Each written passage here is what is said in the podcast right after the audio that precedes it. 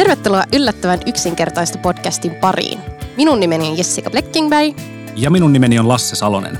Yllättävän yksinkertaista on uusi podcast-sarja, jossa pureudutaan faktoihin ja tolkun tekemiseen vaikeasti hahmotettavien termien takana. Kyllä. Me etsitään sitä kuuluisaa käytäntöä pöhinän ja muotisanojen takaa. Vaikeasti hahmotettava ammattisanasto ja muotisanoilla hypetys on ehdottomasti tätä päivää. Mutta sen voi luvata, että tässä podcastissa ei tyydytä pelkkään sanaston hakemiseen. Ei todellakaan tyydytä. Me otetaan asioista selvää ja tehdään niistä kuuntelijoille selkeämpiä. Joten rakas kuuntelija, ota hyvä asento ja rentoudu, sillä nyt isosta asiasta tulee yllättävän yksinkertaista. Ennen kuin mennään eteenpäin, paljastetaan viime jakson pulmapähkinän vastaus. Vastaus on hansikkaat. No niin, mahtavaa. Jatketaanpa eteenpäin. Viiden minuutin viisaus. Otetaan tähän alkuun viiden minuutin viisaus. Me aloitetaan jokainen jakso niin, että toinen meistä saa viisi minuuttia armon aikaa tutustua jakson aiheeseen. Sen jälkeen tämä löytöretkelle lähtenyt tutkimusmatkailija raportoi löydöksistään. Tällä kertaa oli mun vuoro lähteä hikoilemaan hakukoneen kanssa. Kyllä. Eli Lasse, sä oot saanut viisi minuuttia aikaa tutustua aiheeseen, joten kerrahan meille, mitä jäi käteen termistä metaversumi.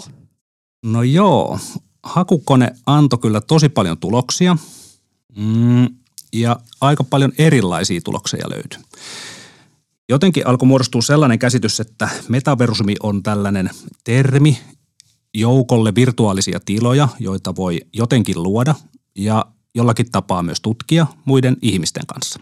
Hirveästi siellä povattiin, että tämä olisi niin se uusi internet, että internet olisi siirtymässä tai muuntumassa jotenkin metaversumiksi.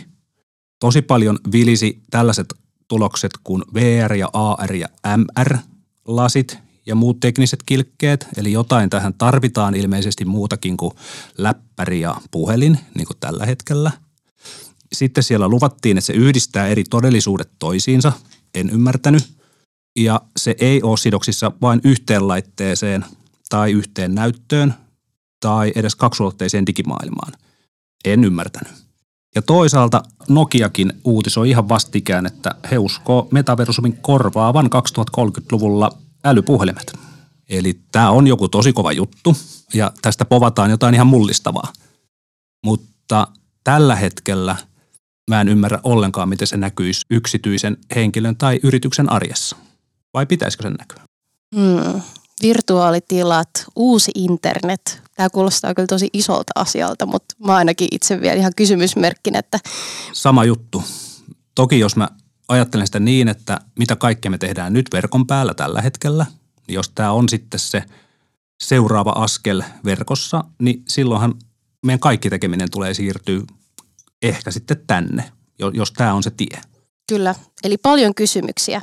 Ja näistä kysymyksistä puheen ollen, niin haastattelemme ihmisiä Nordic Business Forum-tapahtuman edessä, jotta saataisiin selvyyttä siihen, miten bisnesväki ymmärtää termin. Esitettiin siis ihmisille sama kysymys. Mitä tarkoittaa metaversumi? Metaversumi on vähän niin kuin käsitteellisesti meta-asiat universumista. Metaversumi? No kai se tulee tämä tämmöinen niin kuin, nämä niin kuin Facebookin tyyppiset toimijat, jotka tuota, leviää joka paikkaan. Metaversumi. Ähm, viittaa jotenkin universumiin ja meta sitten tämmöiseen metatietoon. Äh, jaa, olisiko se tosi laaja tietoversumi? Metaversumi. Avaruus. Metaversumi. Ää, tulevaisuus. Mahtavaa. Kiitos kaikille haastatelluille. Ja muistakaa, jos teitä tullaan haastattelemaan nykypäivän digitaalisista ilmiöistä keskellä Helsinkiä, niin kyseessä voi olla yllättävän yksinkertaista podcast. Ja kuten äskeisistä haastatteluista huomattiin, metaversumi ei ole kovin selkeä juttu tuolla kadullakaan. Ja onneksi meillä on vieras, joka auttaa meitä tänään tekemään tästäkin asiasta yllättävän yksinkertaista. Marja Konttinen on hajautetun teknologian virtuaalimaailma Decentralandin markkinointijohtaja. Pelialalta ponnistanut Marja on globaalin markkinoinnin ja sosiaalisen pelikehityksen ammattilainen, joka ymmärtää myös kryptovaluutan ja NFT-teknologian päälle. Maria paiskii tiivisti hommia tämän jakson aiheen parissa, joka on tämä mystinen metaversumi. Tervetuloa mukaan lähetykseen, Maria. Kiitos hurjasti. Onpas hauskaa olla vastaamassa teidän hankaliin kysymyksiin. Huoli pois. Luvataan olla sulle ystävällisiä meidän kysymysten kanssa. Ja ennen kuin ehkä hypätään siihen pariin, että mitä teet työksesi ja metaversumista, niin onko jotain sellaisia asioita sun CVstä, ää, mitä me emme löydä? Salaisia taitoja tai harrastuksia, ihan mitä vaan. No sieltä ei, ei varmaan löydy mun ihan oikea elämä, mutta urahan on, on vain osa elämää, mutta elämään liittyy tosi vahvasti myös musiikki ja perheen kanssa oleminen ja luonto, joten metaversumista vähän vähemmän löytyy niitä tällä hetkellä, mutta ehkä nekin siirtyy jossain vaiheessa sinne. Muistatko milloin sä oot eka kertaa kuullut sanan metaversumi? Ei siitä kyllä kauhean kauan ole. Ähm, ehkä puolitoista vuotta sitten se alkoi tuossa Joo, vähän reipas yli vuosi sitten kesällä alkoi ilmestymään aika paljonkin metaversumiin liittyviä asioita pelialalla. Ja sin, siten mä päädyin sinne, että mä olin pelipuolella ja tekemässä sosiaalista pelaamista ja silloin alettiin puhumaan paljon metaversumista, etenkin Robloxin, Fortnitein, että mit, mitä, mitä tämmöinen proto-metaversumi voisi olla heidän tapauksissa. Ja pelithän on ollut aina vähän sosiaalisia kokemuksia, etenkin mulle. Mä oon aina tykännyt peleistä juuri sen takia, että se kiinnitti mun huomion tosi vahvasti, että mitä täällä tapahtuukaan, mikä tämä juttu on ja miten mä pääsen tähän mukaan, koska olen utelias ihminen. Uh, Onko peliala nimenomaan nyt tämän metaversumin etunenässä? Tavallaan on ja ei. Siellä on ehkä kaksi erilaista suuntaa tällä hetkellä, no ehkä kolmekin. Siellä on ihan perusteknologinen näkökulma, että siellä on lohkoketjuteknologia on osittain mukana, ainakin Web3 puolelta metaversumissa mennään tähän kohta vähän tarkemmin, että mitä tämä tarkoittaa. Mutta peliala voisi olla sellainen hyvä, hyvä näkökulma siihen, että mitä se niinku sosiaalinen metaversumi tarkoittaa. Ja se on mun näkökulma, että jos, jos mä alan pohtimaan, mitä metaversumi tarkoittaa mulle henkilökohtaisesti, se tarkoittaa ihmisten kanssa läsnäolemista, ehkä 3D-maailmassa. Ja pelit on olleet tällainen paikka jo pitkän aikaa ja niitä kutsutaan just sen takia tämmöisissä niin protometaversumeissa, jossa ollaan jo vähän niin kuin kokeiltu tätä ja, ja uusi sukupolvi on kasvanut siihen jo valmiiksi. Ne on pelailleet Minecraftia ja Robloxia jo pitkän aikaa. No, no jo aikuisiin ne ensimmäiset pelaajasukupolvet sieltä, että ne ovat rakentaneet yhdessä, tehneet yhdessä juttuja servereille ja modailleet. Ja se on ollut aina semmoista niin yhdessä tekemisen kulttuuria ja, ja se on mun mielestä tosi tärkeä osa tätä. Ja sitten ehkä kolmas elementti on niin tämmöinen taloudellinen näkökulma, että siellä on, on myös sitä niin talousajattelua, kryptovaluutoita ja muita, mutta mä näkisin, että peliala tuo ehkä eniten tähän sitä niin kuin humanistista näkökulmaa, että mitä se sosiaalisuus ja ihmisten kanssa oleminen on, onkaan tuolla digitaalisessa maailmassa.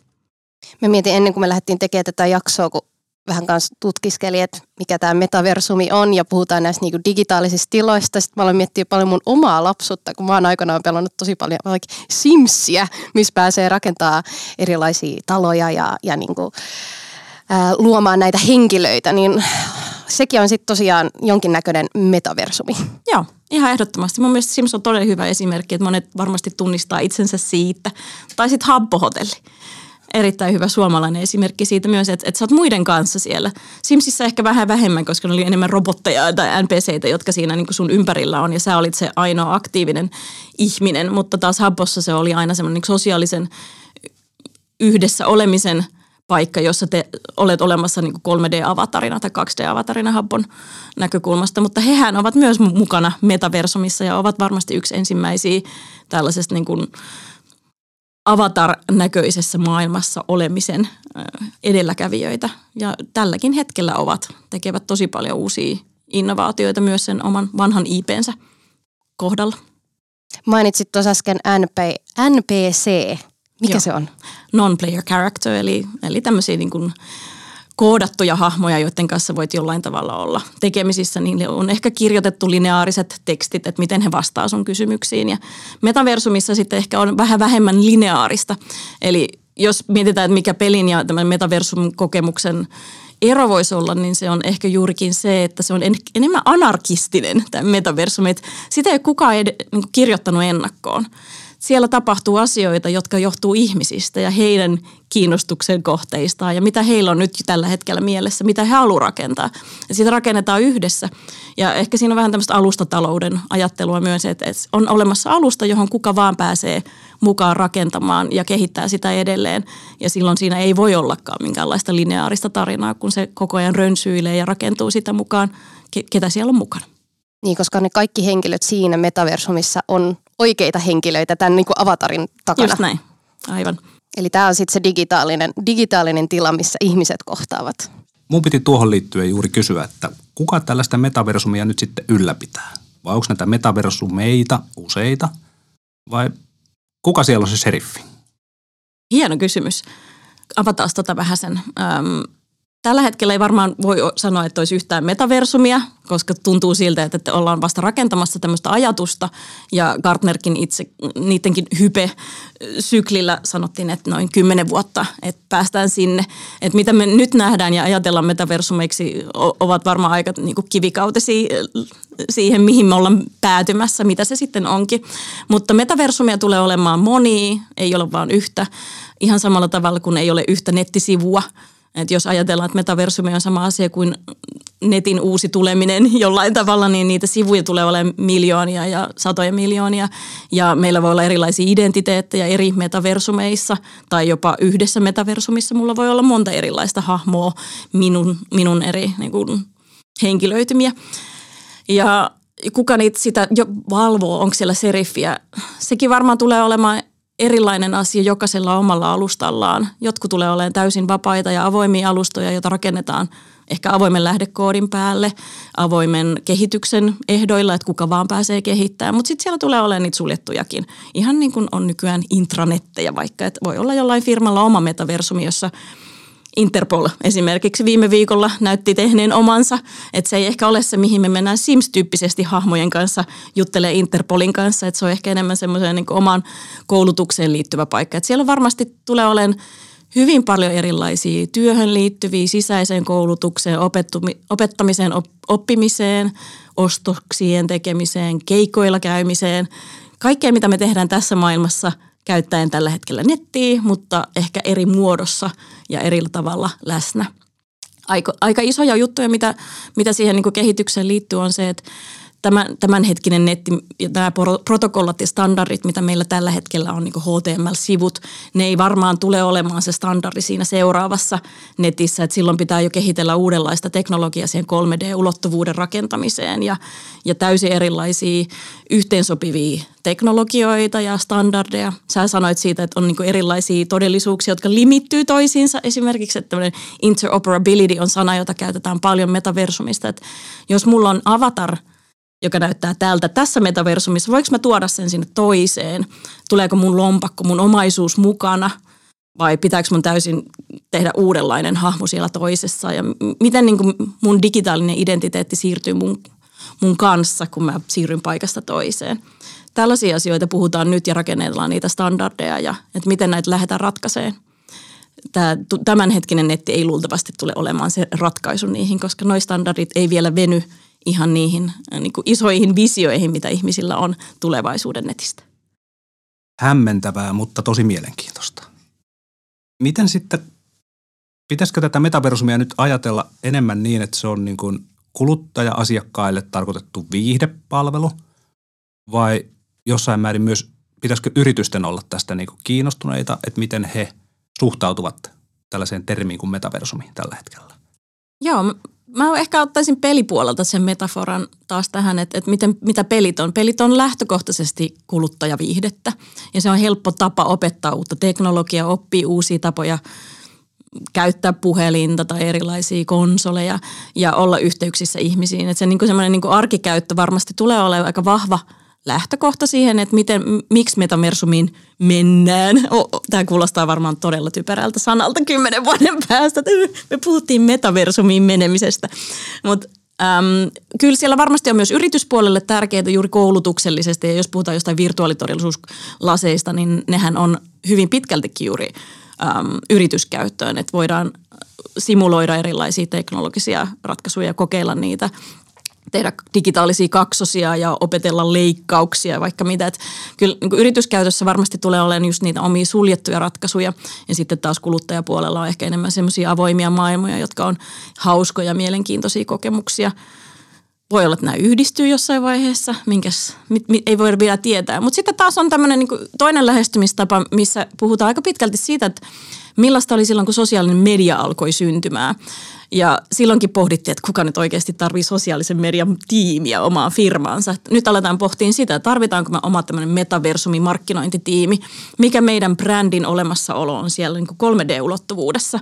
Että jos jossain vaiheessa piti taistella brändien kanssa, että niillä pitäisi olla nettisivut tai Facebook-sivu tai Twitter-tili tai TikTok-tili tällä hetkellä, niin pitäisikö niillä olla myös sitten oma rakennus Decentralandissa tai onko niillä jonkinlainen pelillistetty kokemus Metan plattalla. Mitkä on nämä asiat, mitä pitää nyt pohtia, että millainen brändi sulla on ja miten kuluttajat pystyy sen kanssa, kanssa käymään.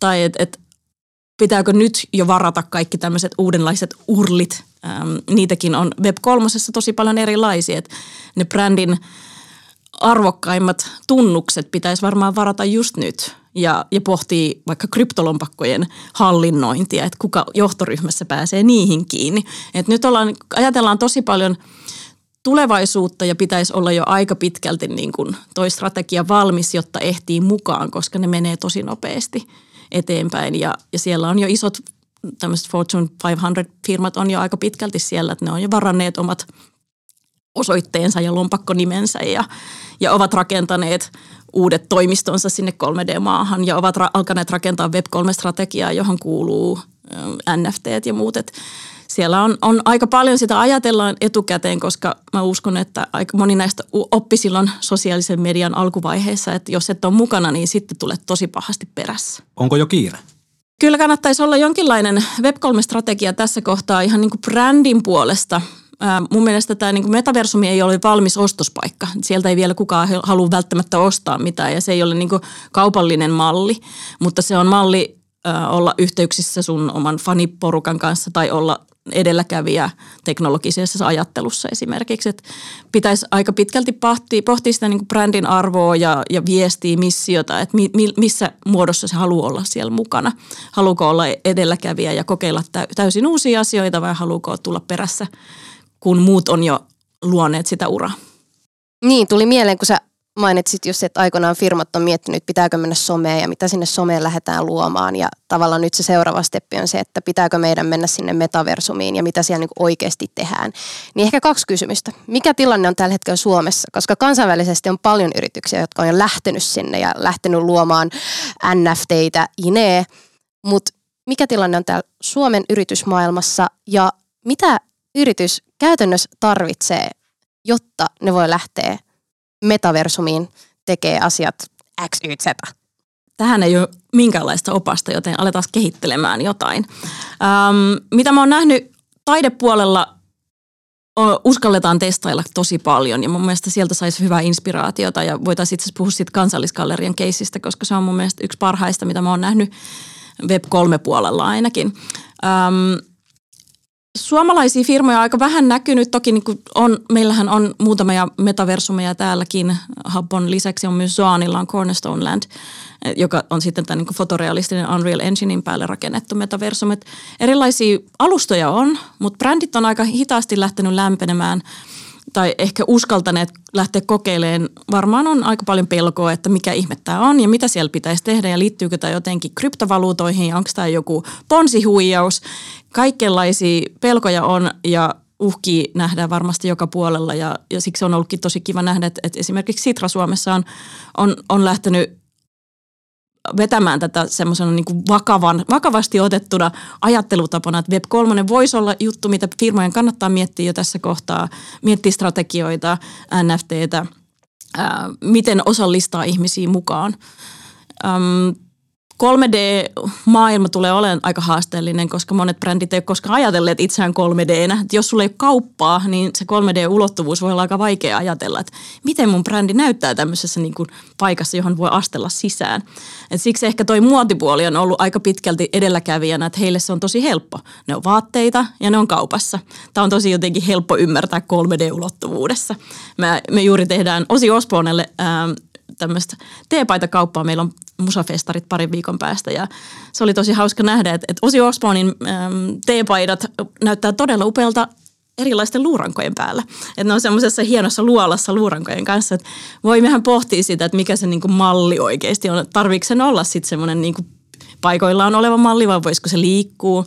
Me tehtiin ähm, Dolce Gabbanan kanssa viime keväänä muotiviikoille catwalk, jossa oli kissoja. Ja kissat oli ne, jotka piti niitä vaatteita päällä. Et voi pohtia jotain muuta, joka ei ole realistista. Ei ole mitään syytä niin kuin mallintaa tätä ulottuvuutta sinne toiseen, kun siellä ei ole samalle fyysisiä lakeja ja fysiikan lakeja tai muita ähm, rajoituksia. Et voi oikeasti vähän pohtia ja innovoida ja pitää hauskaa. Ja Toinen juttu, mikä ehkä on tärkeää ajatella ja huomata on myös se, että se niin IPn rajat paukkuu nyt tosi kovasti.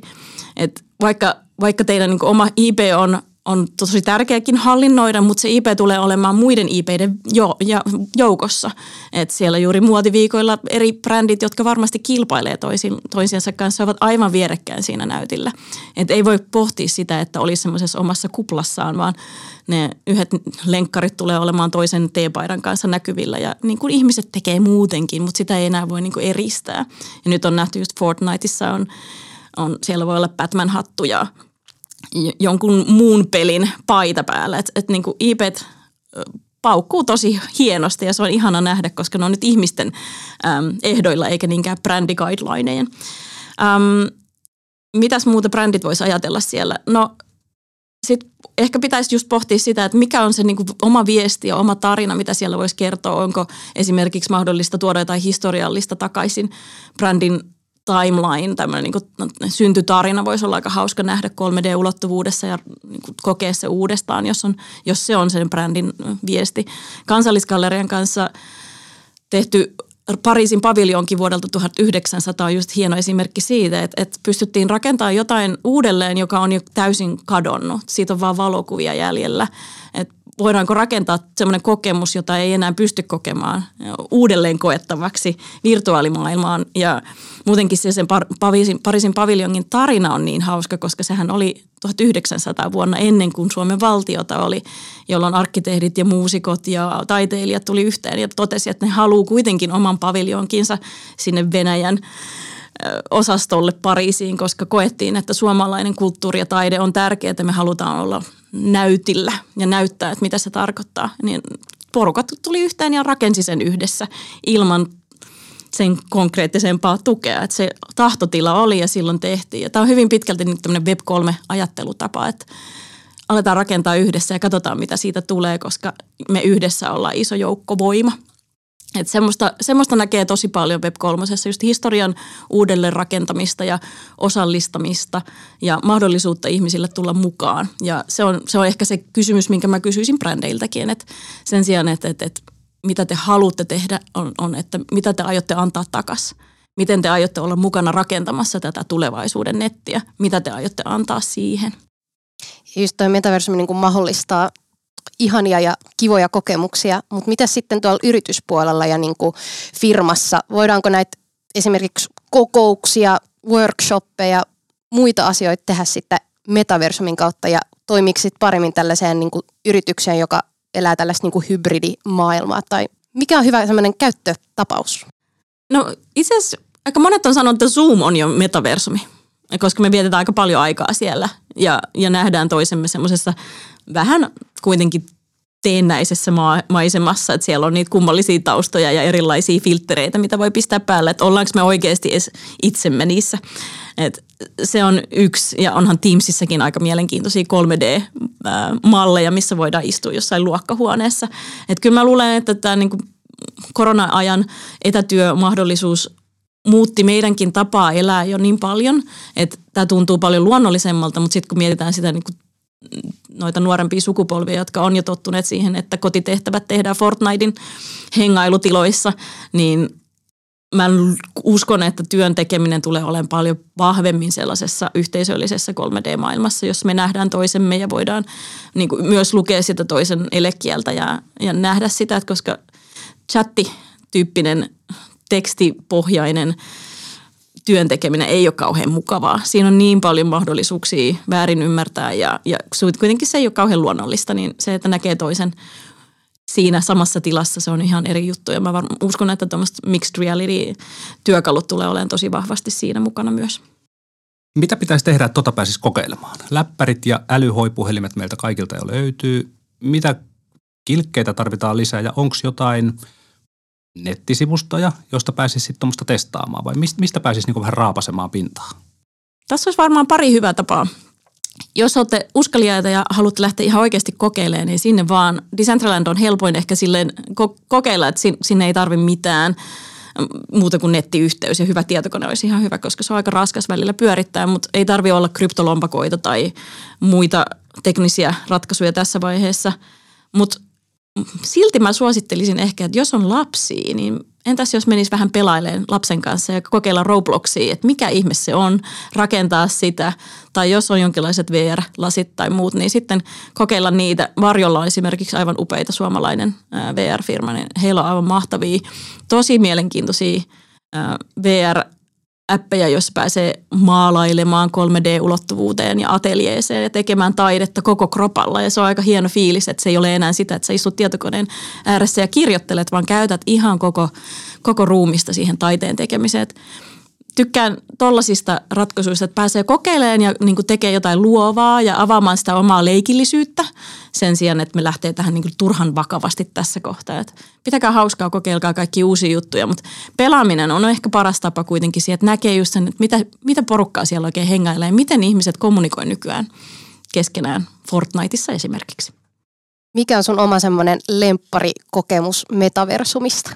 Kyllä mä tykkäsin tuosta kansallisgalleriasta ihan hurjasti, koska se oli mulle semmoinen unelma, että mä olisin, mä olisin aina halunnut sinne Pariisin paviljonkiin ja pääsi sinne kävelemään se äänimaisema ja sen taideteosten näkeminen siinä niin muiden kanssa. Se oli mulle tosi tärkeä ja mistä mä pidin erityisesti tuossa projektissa oli se, että alkuperäisessä Pariisin paviljongissa oli suurimmaksi osaksi miesten taiteil- miestaiteilijoiden kulta-ajan teoksia ja tuohon me sitten rakennettiin semmoinen nappi, jota painamalla voi käy, vaihtaa sen näyttelyn. Et se ei olekaan staattinen näyttely, vaan se voi vaihtaa naistaiteilijoiden ää, näyttelyksi saman, saman ajan upeita naistaiteilijoita. Et siihen pystyy vaikuttamaan ja nyt seuraavana askeleena me ollaan myös annettu äänestystoukkeneita, joka on tämmöinen Väinämöishattu kaikille, jotka ovat käyneet siellä kansallisgalleriassa kryptolompakkonsa kanssa. Että sieltä lompakosta parin päivän sisään pitäisi löytyä tämmöinen Väinämöishattu, joka on myös äänestystoukken ja, ja kansallisgalleria on kokeillut tällaista metagallery-tyyppistä DAOa, eli he ovat antaneet mahdollisuuden alkaa äänestämään, että mitä muita näyttelyitä siellä tilassa tehdään – ja osallistaa täysin kaikki muut. Et kansallisgallerialla on myös yksi ääni ja niin on kaikilla muillakin. Et he eivät voi olla, olla enää kuratoimassa sitä kokemusta, vaan käyttäjät pääsee kuratoimaan, mitä he haluavat nähdä. Tämmöinen niin ajattelutapa on mulle tosi tärkeää, että se niin on instituutioita ja firmoja, jotka uskaltaa avata sen koko kokemuksen sille käyttäjälle ja he pääsevät kuratoimaan oman kokemuksensa. Se on aika siistiä ja vähän pelottavaa, mutta varmasti antaa tosi paljon takas myös brändille, että ymmärtää, että mitä, miten niin ihmiset haluaa interaktioida heidän kanssaan. Wow, toi kuulostaa kyllä tosi, tosi siistiltä ja mulla ainakin iskee semmoinen hirveä FOMO, että mäkin haluan mennä metaversumiin ja saada tämän saman, saman kokemuksen. Ja tämä on niin kuin hyvä semmoinen käyttöläheinen esimerkki, niin sinne siis. Kiitos Maria tosi paljon, että sä olit meidän vieraana tänään. Meillä olisi tähän loppuun vielä sellainen meidän kaikille esittämä kysymys. Mikä on sun mielestä yllättävän yksinkertainen asia, joka kuitenkin tuntuu monille muille olevan tosi monimutkaista? Kymmensormijärjestelmä. Mä ajattelin tämmöinen niin paluu 90-luvulle, että mä muistelin tätä, tämä oli niin paras kurssi, minkä mä otin yläasteella, että konekirjoituskurssi. Oliko, Ihana vä, oliko värikoodatut näppäimistä? Ei ollut, ei. Meillä oli ihan kone, siis kirjoituskone, koska silloin vielä ajateltiin, että ihmiset kirjoittaa kirjoituskoneella, mutta sitten pari kuukautta myöhemmin me saatiin kokeilla jo tietokoneella. Ja siinä vaiheessa hoksat, että nyt mulla on tämmöiset niin taikavoimat, että mä kirjoitan kaikilla sormilla todella nopeasti. Ja se on ollut kyllä todella kätevä ja mahtava taito siitä lähtien, että suosittelen kaikille tämmöistä kymmensormijärjestelmän harjoittelemista ihan pienestä lähtien. Mahtava teollisuuden aika, aikakauden reliikki, josta tulikin yllättävän tärkeä taito myöhemmin. Aivan mahtava palaaminen metaversumin maailmoista kirjoituskoneisiin ja kymmensolmijärjestelmään. Kiitos. Kiitos teille. Lämmin kiitos, että kuuntelit yllättävän yksinkertaista podcastin. Kiitos myös minun puolestani. Tunnen viisastuneeni, mutta se saattaa olla vain näiden virtuaalilasien näyttämä harhakuva. Se voi olla. Hankalista mielikuvista puheen ollen seuraavaksi on luvassa tämän jakson pulmapähkinä. Me lopetellaan jokainen jakso pieneen arvoitukseen ja tämänkertainen kysymys kuuluu näin. Elän, kun minua syötetään, mutta kuolen, kun minua juotetaan. Mikä minä olen? Vai semmoista. Eikä hätää, vaikka et keksisi vastausta, koska me kerrataan se seuraavan jakson alussa. Yllättävän yksinkertaista podcastin tämän kauden jaksoissa aiheina ovat Metaversumin ohella muun muassa reunalaskenta, zero trust ja vastuullisuus. Kovaa tykitystä on siis luvassa. Kyllä näin on. Lupaamme tehdä parhaamme, että saamme tehtyä vaikeistakin aiheista yllättävän yksinkertaista. Minä olen Lasse Salonen. Ja minä olen Jessica Bleckingberg. Ja tämä on Yllättävän, yllättävän yksinkertaista podcast.